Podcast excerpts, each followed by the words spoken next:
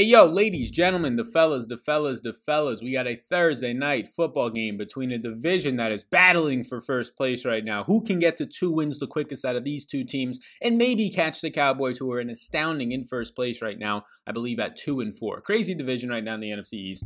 Everybody knows about the combined wins of like five right now, just absolutely crazy. But look, everybody's going to tell you this is what's going to happen on Twitter. Oh, we have to watch this game tonight oh, this is the game we have to watch, is what your other content creators, your slouches of content creators are going to be saying. Meanwhile, they're going to sit their ass down and they're going to watch that game because about four months ago when football was in question, and even when it's a normal summer, we're all chomping at the bits just to watch preseason and like the local players from Arby's, like they're getting them at the Arby's fast food and telling them to come onto the field and try out. We love watching that. So when you got guys on the field tonight, yes, I know Carson Wentz has struggled. Daniel Jones has struggled behind both of them, bad offensive lines. But when you have actual players on the field, some of which are going to be talented, all of them, this is going to be a game that people are going to want to watch. It doesn't have the greatest total, that's for sure, but it's NFL football, and there's a lot of dollar up for grabs on Thursday Night Football. I'm going to help you break it down. If you're brand new here, this is what we do, at least for some of the showdown slates. We cover the main slates. Check all that stuff out. Betting, prop bets, a lot of stuff going out on this channel and my Patreon link down below for more tools because the more informed you are with projections, ownership, rankings, all this other type of stuff and analysis that is on the premium side on Patreon, the better your chances of winning. If you're not going to be informed with that type of stuff, you're just pretty much dead money in really any games that you're playing in DFS. So I'm going to just go down by the salary cap and I'm going to add in whether I have interest, some interest, no interest, and then we're going to do a live stream on Thursday night around 6:30 p.m. Eastern time for an hour where I'll finalize my lineups.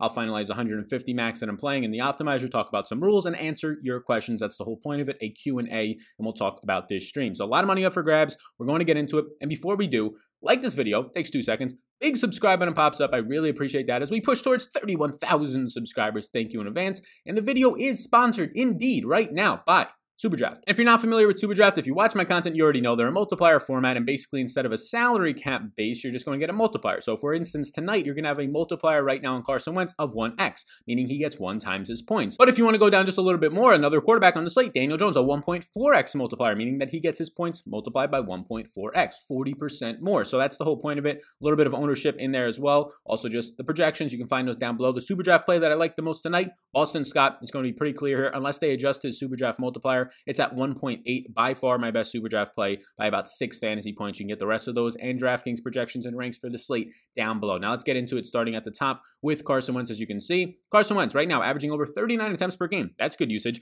but only getting 233 and a half yards per game right now. But he is picking it up in terms of the rushing yards department, and we saw that last week a lot more. He just has to run for his life behind this offensive line. Now he currently has more interceptions than touchdowns, and that's not great. But the Giants rank 18th in pressure and 25th in coverage right now, so it's a very good matchup behind this 18th ranked pass blocking unit. I have him projected as the highest projected play on the slate. Now, that shouldn't shock anybody based on his price point, based on the fact that he's a quarterback with a lot of usage in a fine matchup. Now, the Giants, a lot of people probably don't expect their defense to be that good. It's better than advertised. James Bradberry has been one of the top pro football focused cornerbacks in the league, so that will help you out. So, Carson Wentz, I'm going to have interest in. I might not get a ton of him. I might not get a lot of him in the captain spot relative to some other players on the slate, but I have interest in Carson Wentz. And normally I will have interest in quarterbacks if they're affordable. If you're in like the $9,000 range, definitely I'm probably going to have some sort of interest unless it's just a brutal matchup or you just straight out stink. Well, when quarterbacks are in this 10K range, I have interest, especially when both of them on this slate are mobile. You have Daniel Jones just attempting 33 and a half attempts per game, a gross 203 yards per game right now, seeing just 6.1 yards per attempt, and he also has more interceptions than touchdowns. Only three touchdown passes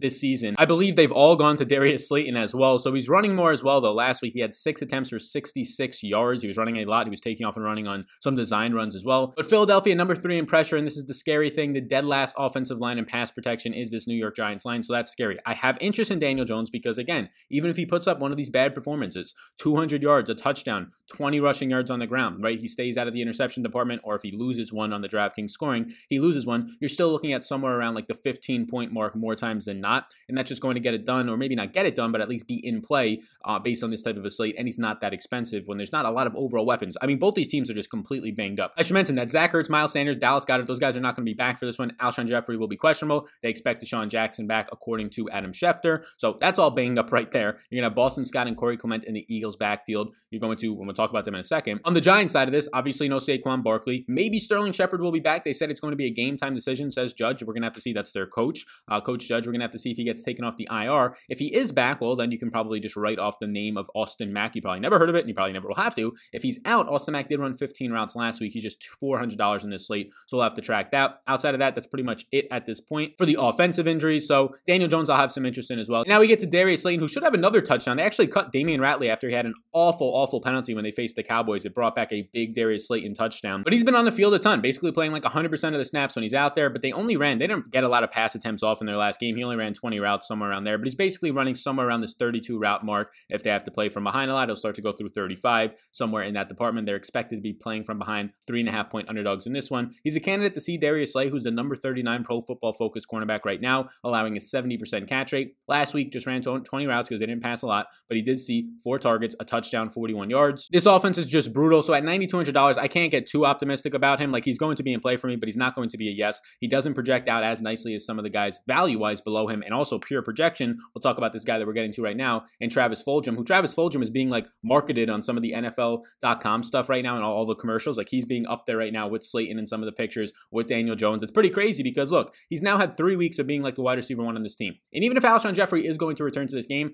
Alshon Jeffery to me is now a backup. Alshon Jeffery might be on the field in four wide receiver sets or in the red zone as a body, but Travis Fulgham has been showing that he's very good, and Alshon Jeffery for about three years now has been showing that he's unreliable and very bad at football. Of course, relative to other NFL players, he's way better than I am if you're just talking about uh, compared to his football skills to anybody. Man, Fulgham has looked fantastic, and in back-to-back brutal matchups, Pittsburgh against Joe Haden plays 87% of the snaps, runs 34 routes, 10 catches, 152 yards, a touchdown, finishes as the wide receiver two that week with over 30 fantasy points. Last week finishes again a top 10 wide receiver, number nine overall with 19 and a half fantasy points against the Baltimore Ravens and Jimmy Smith. And he saw part of the game, Marcus Peters, a very difficult matchup. Six catches on 10 targets. He ends up as the wide receiver nine, like I said, 23 targets over the past couple of weeks. So you're going to tell me now he gets the Giants and James Bradberry, a tough matchup. Okay, I understand that, but he's been beating these tough matchups, getting all the usage in the world. DeSean Jackson will return, but I think that's just going to absolutely take away John Hightower's usage of 30 plus routes like he ran last week. DeSean Jackson will take those and probably see, you know, four or five, maybe six targets. But Fulgham is still going to be in line as the wide receiver one. That's how I'm projecting him on this team. He's going to be a yes for me right now, just based on how often he's being used. He's been leading this team in routes the past couple of weeks, running 40 routes last week, and he's quickly becoming the best pass catcher on this team. Keep in mind, no Miles Sanders. That's to a lesser extent for Fulgham, but no Zach Ertz either. So even if you do get Deshaun Watson back, the guy last week in Ertz, who also saw double digit targets, is now out of this offense, and there's no Goedert to pick those up either. Next up is Boston Scott. No Miles Sanders. Boston Scott came in and saw all of the work in week six.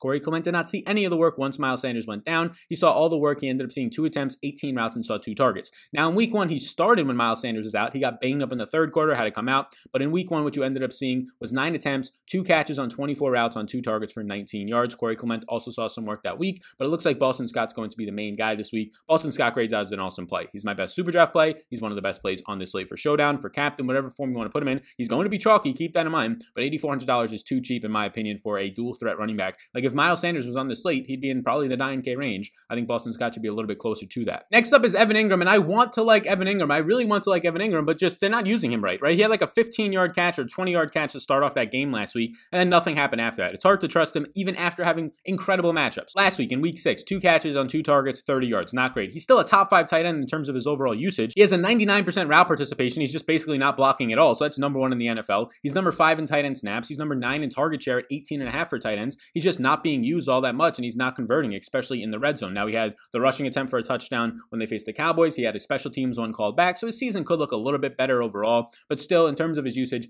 not great. He actually saw his least snaps in that last game at 78%, ran his least routes. Again, they didn't throw a lot, but just 17. His least before that was 28. So a pretty big dip there. And all you're getting right now the past two weeks is five targets out of him and three receptions. I do expect this to turn around at some point. Matchup in the middle of the field will be fine again. So I'm not fully ruling him out, but he's barely touching like nine fantasy points in my projection. So we'll have some interest, but not a ton. Next up is Devonta Freeman. And Devonta Freeman, the Giants running back, 7,400. Look, it's a fair price point. Like, look at this. Week seven, 73% of the snaps, 100% of the carries in this backfield, and he saw two thirds of the running back targets. He ran 11 routes overall, so he's not being used a ton there, but he's at least getting some usage, maybe somewhat game flow independent. The usage has been fantastic. The Eagles do rank number nine, though, in run defense, and the Giants run blocking is just 24th. So he's likely a touchdown or bust, but since he's getting so much usage, there is a chance that he could score two touchdowns, which definitely makes him viable, but it would also make him viable in the captain spot at his price point. So since he is touchdown or bust, he's not going to be out of the question because based on the usage that he's getting, he can definitely get you a touchdown. So he's in play for me. I haven't projected a peek behind the curtain for 11 and a half fantasy points right now. Again, all those projections or rankings can be found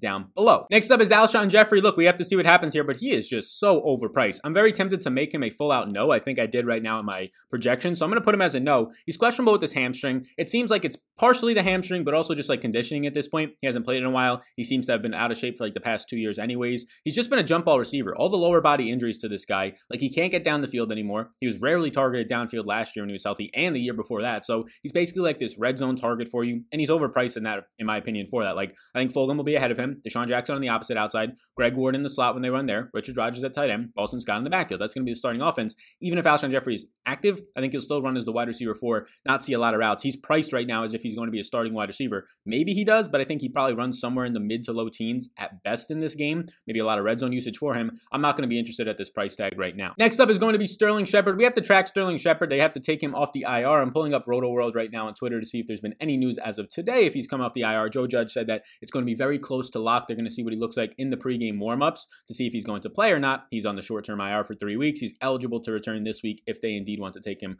off of that IR. Not seeing anything as I record this on Wednesday morning if indeed he is taken off the IR, but it's going to come down to that. If he is going to be active, I like him, right? Going to go into the slot a little bit, mainly Golden Tate's role, then go to the outside where he might have to see Darius Slay, but I'm not too worried about that matchup for him. I also think Slay will probably still stay on Slayton. $7,000, it's still expensive for somebody coming off an injury, maybe going to be limited if he's really going to be a game time decision. So he's not a yes for me, but I do have him projected for close to double digit fantasy points right around there. So he's going to be in play. His teammate Golden Tate in the slot, just 11 routes last week. Like they were not using these guys at all. It's just been brutal. Resulted in one catch for 11 yards. Right now, through five games so far in 2020, he's ran 28 routes per game, seen right around five targets per game, and just 31 yards per game. So not being targeted downfield at all. Honestly, the slot was where Daniel Jones targeted a lot last year. Sterling Shepard had success there. Golden Tate had a ton of success there when he was targeted from the slot. So Golden Tate's still being used in the slot a ton. It's just not really getting great. Now, Robey-Coleman, who they acquired from the Rams, I thought was one of the best offseason pickups, just $1 million from the Rams, but he struggled a ton, allowing 1.94 yards per reception and coverage route right now. So that's actually pretty concerning. I have interest in Golden Tate. He's close to a yes for me at 6,600. If Sterling Shepard is indeed out, he'll move closer to a yes.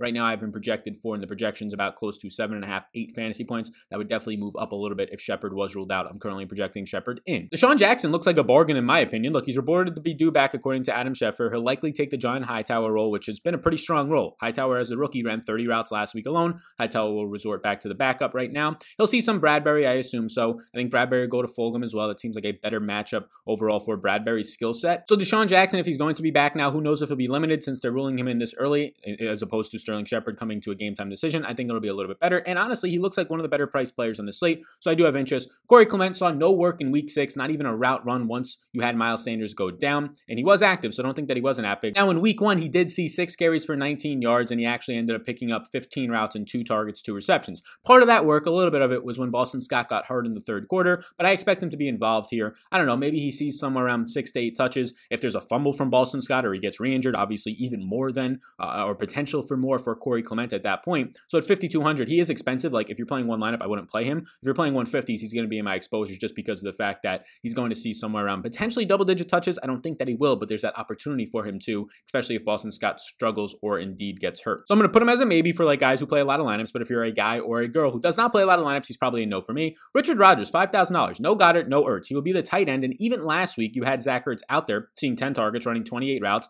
During that usage, you still had Richard Rodgers operating in the Dallas Goedert role, the tight end two, 19 routes, saw three targets, caught all of them for 31 yards. Now you're going to tell me that 10 targets from last week, all these routes run that Ertz have had on the season are all going to be evaporated, and Richard Rodgers is probably going to take on the former Lion and Packer, the tight end one role in this offense. I do like that. Expect more usage there. I'm very close to making Rodgers a yes. He's still going to be a maybe for me because there is some other value options down here, and there's also some other guys right around his price range. But at 5K, he does stand out as somebody in that range that does seem very appealing. Maybe he's in line for like a five or six target type of a game. Greg Ward has not been producing at all. He's barely in play for me. His projection does not look good. He remains in the slot even if Djax returns. He ran 39 routes last week, but it just resulted in three targets, two catches for like 19 yards. Has not been great at all this year, just 7.8 yards per reception. He's number 50 overall in YAC this season, even though he's been getting a ton of usage. He's been very bad. Like he's had tough spots like Marlon Humphreys last week. You're probably going to get shut down, right? But it's just been brutal overall. They do run a lot of three wide receiver sets, so he'll be on the field a lot below 5K. There's not many other options in this range, so at least he's in play. In a low total game, the defenses and kickers actually seem more appealing. If you're somebody who plays cash on a showdown slate, well, then the kickers become a little bit more appealing than normal in these lower total games because if you're not going to have overall touchdowns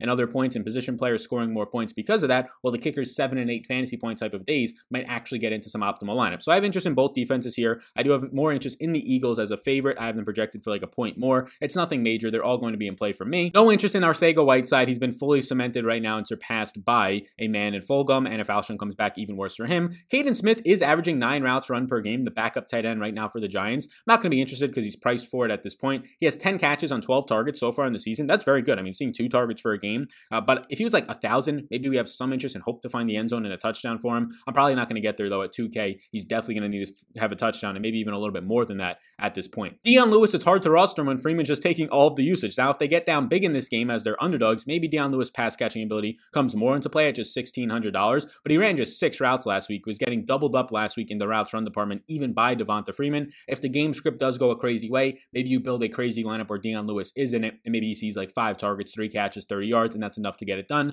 I currently, though, if I'm catering this video to people who have like only one to 10 to 20 lineups, the live stream, we could talk about all types of different things, my 150s, my 20 maxes, single entry, three max type of builds as well. Again, 6.30 p.m. on Thursday. Check it out. Hit the notification bell, subscribe, all that stuff so you can be notified. Well, then, yeah, you can get some Dion Lewis in your 150s. I don't even know if I'll have him there, though. John Hightower is now going to be the backup with DeSean Jackson back. Don't expect, and if you're looking at game logs, these 30 routes run and these target shares, he might get down to like only like five to eight routes run, especially if Alshon comes back. Austin Mack is a name to at least just remember. It might not be anything major here. But they did cut Damion Ratley, so that's a guy that's off this team. Now, maybe they'll re sign him, so keep an eye on the transactions page for the NFL or on Rotoworld. But they cut Damion Ratley. They ended up getting an injury to CJ Board, so now they're down to this guy named Austin Mack, who last week, if you're looking at it, he actually did run 15 routes, saw two targets, caught one of them for two yards. The only way he becomes viable is if Sterling Shepard remains out, which there's a good chance. He's basically a game time decision right now, because then, based on what they're doing, unless they re sign Ratley or bring somebody else up, you're basically going to be looking at a wide receiver core of Slayton, Golden Tate in the slot, Slayton on the outside, and Austin Mack on the opposite outside as of right now of this recording. And we've seen on these showdown slates like the Darius Shepherds and the Malik Taylors for the Packers and some other guys who have not been, I would say, highly touted, right? Some of the guys from the Titans when they had the COVID game on Tuesday. Some of these guys like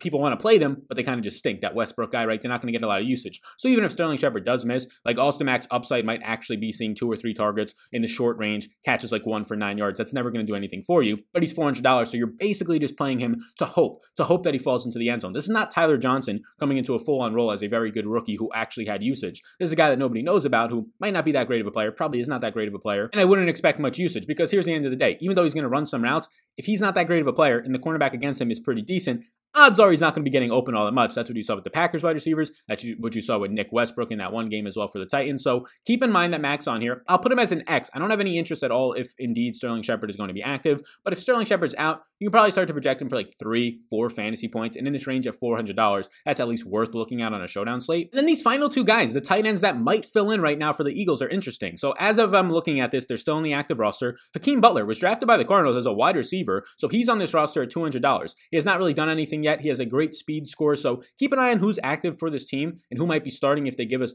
uh, depth chart updates as the tight end number two, because the Eagles use a ton of two tight end sets. This can also be a bonus for a guy in Greg Ward if they're not going to have as many two tight end sets on the field because they don't trust Hakeem Butler and Jason Croom, the other tight ends now on this roster with no Dallas Goedert or Zach Ertz. Maybe they just go to more three wide receiver sets, which puts Greg Ward on the field more. But again, he's been on the field a lot, just hasn't even been producing. So Hakeem Butler and Jason Croom, I don't have them projected out for anything. I'm going to just put them as maybes. That does not mean go put them in your one lineup, right? It just means track the news. Track who's going to be the tight end two on this team right now since Ertz and Goedert are going to be out. Rodgers operating as the tight end one is our assumption here, Richard Rodgers. And if you see come game time that Jason Croom is inactive and Hakeem Butler is active, well, Butler now is going to operate as potentially the tight end two on this team, makes him a little bit appealing. Again, he might only have one catch for like nine yards, so it's nothing crazy, but we just want to track this because this team does use a lot of two tight end sets. Jason Croom is a former Buffalo Bill. Look, he's played like two total snaps this year. I think he found his way into the end zone on one of them. That's why you're getting like seven fantasy point per game projection from him. But in 2018, he was pretty decent with the Bills 22 catches, 259 yards, and two touchdowns, so about 2.3 targets per game. He might be in line for this tight end two role. It's either him or Hakeem Butler, so keep an eye on what the news is going to be throughout the week. I don't think it'll be that impactful, but it could be if they fall into the end zone. So thank you so much for tuning into this. I'll basically scroll down so you can see what I did down here and towards the bottom of the screen. There you go. There's the names. If you're watching on the YouTube version, the video version, listening on the podcast, how are you doing? Leave a five-star rating review. It takes 30 seconds of your time. You get entered into a raffle to potentially win $50. That is $50 Rooskies from myself. A giveaway it takes nothing to get entered money-wise except for like a minute of your time on the podcast. trying to build that podcast, so I would really greatly appreciate that, even if you're watching on YouTube going over there. Before you leave, like button, Subscribe button pops up, all the projections and rankings for this slate. The more informed you are, the better your chance of winning. If you're not informed, if you're just mashing buttons together, not looking at projections, ownerships, potentially rankings, things like that, I mean, you're just dead money. Like you're, you're throwing away money. You might have fun doing it, but you're still throwing away money. So if you do have the means and are interested, down below is my Patreon. Thank you so much for tuning into this video. Check out Superdraft promo code SAL. S-A-L will get you a 50% deposit match up to a $1,000 Rooskies. My top plan in Superdraft, Boston Scott. Go ahead, sign up over there right now. You get yourself some free money bonus and you can play on their multiplier format where none of the pros really play right now. So go ahead and check that out. Thank you so much for tuning in, and I'll see you in the next one.